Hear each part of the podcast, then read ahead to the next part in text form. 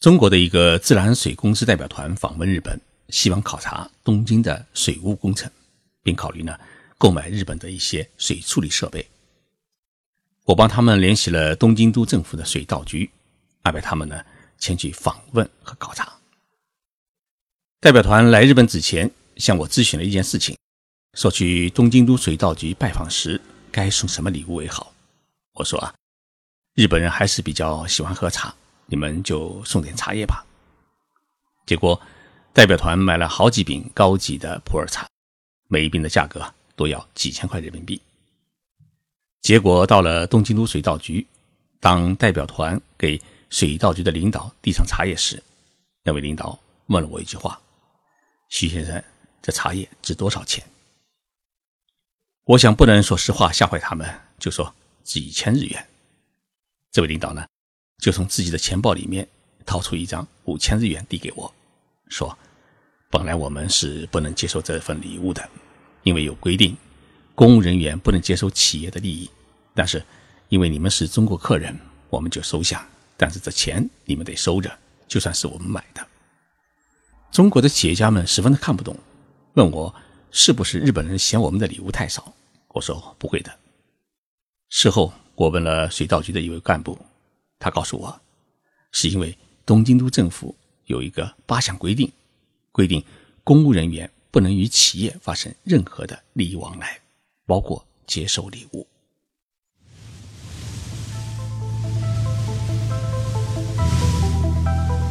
任你波涛汹涌，我自静静到来。静说日本，冷静才能说出真相。我是徐宁波，在东京。给各位讲述日本故事。东京是日本的首都，它不仅是日本的政治文化中心，同时呢，也是日本的经济中心。日本各大公司的总部基本上呢都设在东京，因此东京都的 GDP 占到了日本全国 GDP 的三分之一。东京的总人口为一千三百七十万人，每天呢还有。六百万人从郊县赶到东京市中心来上班，因此呢，东京都需要有一支庞大的公务员队伍来进行管理。这支公务员队伍的总人数为十五万人。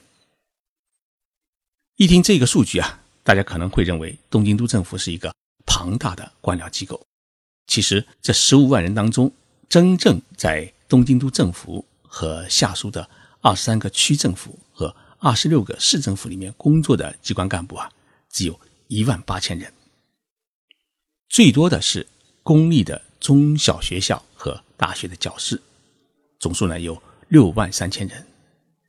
警察有四万六千人，消防队员有一万八千人。大家注意到，消防队员的人数和机关干部的人数是一样的多。另外呢，还有七千名医生。六千名地铁和公交大巴的司机，他们呢也属于公务员。东京都政府对于十五万名政府公证员颁布了一项职员禁止事项这样一个特殊的法规，规定了政府公务人员在与企业等机构打交道时必须遵守的廉政规定。规定呢刚好有八项，因此呢也称之为东京都八项规定。这八项规定的主要内容：第一，在夏季的中元和年末等时节呢，不管有什么理由，严禁接受有利害关系的单位机构任何的金钱与礼物的赠送；第二，严禁与和自己工作有利害关系的人员一起聚餐，包括参加朋友性质的聚会；第三，与和自己。工作有利害关系的人员接触时，只准许接受简单的茶水招待，禁止喝酒。第四，严禁与自己工作有利害关系的人员一起游玩、一起参加体育活动或者一起旅游，即使费用是各自承担，也不允许。第五，严禁向与自己的工作有利害关系的人借钱或者要求其。代售各种活动的入场券等任何发生利益关系的行为。第六，出差时搭乘有利害关系者拥有的汽车，也将被视为接受利益好处。第七，原则上禁止接收企业等机构用于宣传的挂历、笔记本、圆珠笔等礼物。第八，政府公务人员调离工作岗位以后，三年内依然禁止接收曾经的利害关系者的请客送礼。大家听了东京都政府的这八项规定之后，就可以理解中国企业代表团访问东京都水稻局的时候送两包茶叶，他们也为何这么紧张？如果告他们真实价格的话，估计绝对是不敢接收。我原先并不知道东京都政府还有这么严格的八项规定。去年我自己遇到了这么一件事情：东京都水务局几位研究中国税法的公务人员呢，来到我办公室请教中国地税和国税的问题。他们来我办公室的时候啊，特地带了一盒糕点，一般也就是两三千日元，大约是一百五十块人民币左右。当他们把这个糕点啊交给我的时候，特别慎重地说了一句话，说这盒糕点是我们几个人凑钱买的。言下之意啊，不是用税务局的钱，而是用了他们个人的钱。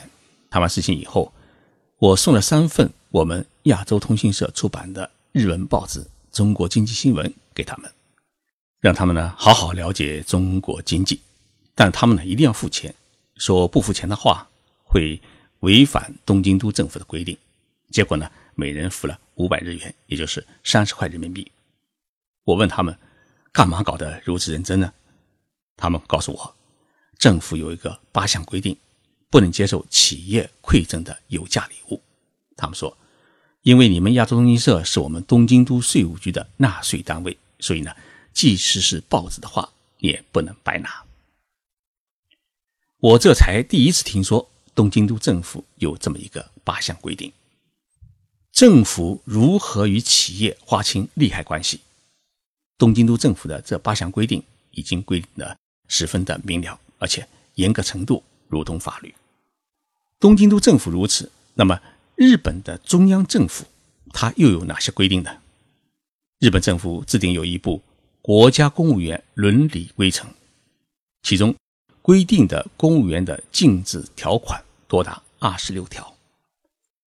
其中最难以理解的是，譬如国家公务员以职务身份参加有利害关系企业团体举行的活动时，喝茶可以，吃糕点不行。如果到了吃饭的时候拿一个盒饭的话，那就更违反规定。我有一个要好的朋友，当了日本中央某一个部的事务次官，也就是常务副部长。常务副部长呢？是日本官僚当中最高职位的一个人。每年过年的时候啊，我一般都会送一瓶他喜欢的绍兴黄酒给他。虽然我和他没有任何的业务往来，也就是不属于利害关系者，但是呢，过不了几天，他一定会回赠一盒精美的食品，而且价值呢也一定会超过我送给他的绍兴酒。值得注意的一个细节是，他回赠给我的礼品。都不是从家里面直接寄出的，而是委托东京的高级的百货公司代为购买和寄送。也就是说，他收了我的绍兴酒，然后回赠了我的礼物，是属于礼尚往来，而且还有据可查。不管哪一家机构查这件事情，都不会有任何的破绽被抓把柄。这就是日本国家公务员处理朋友关系的一个基本的原则。政府如此，那么企业如果出于各种原因必须向客户或者相关人员送礼的话，那又有什么规定呢？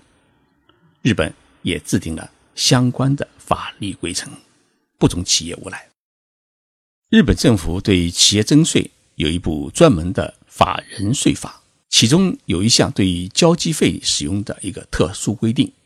这项规定提出，企业可以送礼或者宴请。但是，每人的最高金额是不得超过五千日元，也就是大约三百块人民币。超过部分将被征税，严重者还将接受行政督查。我经常接待中国地方政府或者企业的代表团到日本拜访日本的大企业，那么出于礼貌，中国的代表团都会准备一些有中国特色或者地方特色的礼物。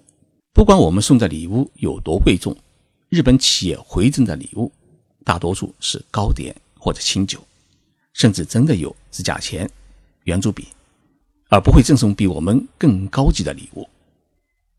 为什么日本人这么小气？知道了日本法人税法中有这么一项交际费的规定，我们就可以知道日本企业的小气的原因，是因为他们遵循法律规定，因为企业。也不能大吃大喝，但是在具体的接待当中啊，不少企业还是会超标，尤其是举行欢迎宴会，因为每人五千日元的餐饮标准，只能带大家去居酒屋吃烤鱼。如果去高级的料理店，每人的标准绝对会超过一万日元，甚至每人会达到三到五万日元。那怎么办呢？要不就是老板、社长。自掏腰包，要不在做账时是虚报人数，别让税务局逮着就行。但这样的超标宴会啊，也只能是偶尔为之，因为日本的法人税法除了对交际费每人的标准做出一个具体规定之外，还给企业设定了一个交际费总额的上限的红线，那就是资本金在一日元，大约是。六百五十万元人民币的企业，它的一年的各种交际费总额是不能超过八百万日元，也就是四十八万五千块人民币，超过部分就要加征重税。所以，日本虽然是一个市场经济的国家，但是呢，为什么很少发生政府官员与企业之间的利益输送等腐败行为？原因很简单，因为。有严格和明确的法律法规的规定，当然，规定是人制定的，重要的还在于公务人员的自觉执行和违反规定后的严厉处罚制度的落实。谢谢大家收听这一期的节目。想看文字稿的听众朋友，请在微信公众号上面去搜索“静说日本”。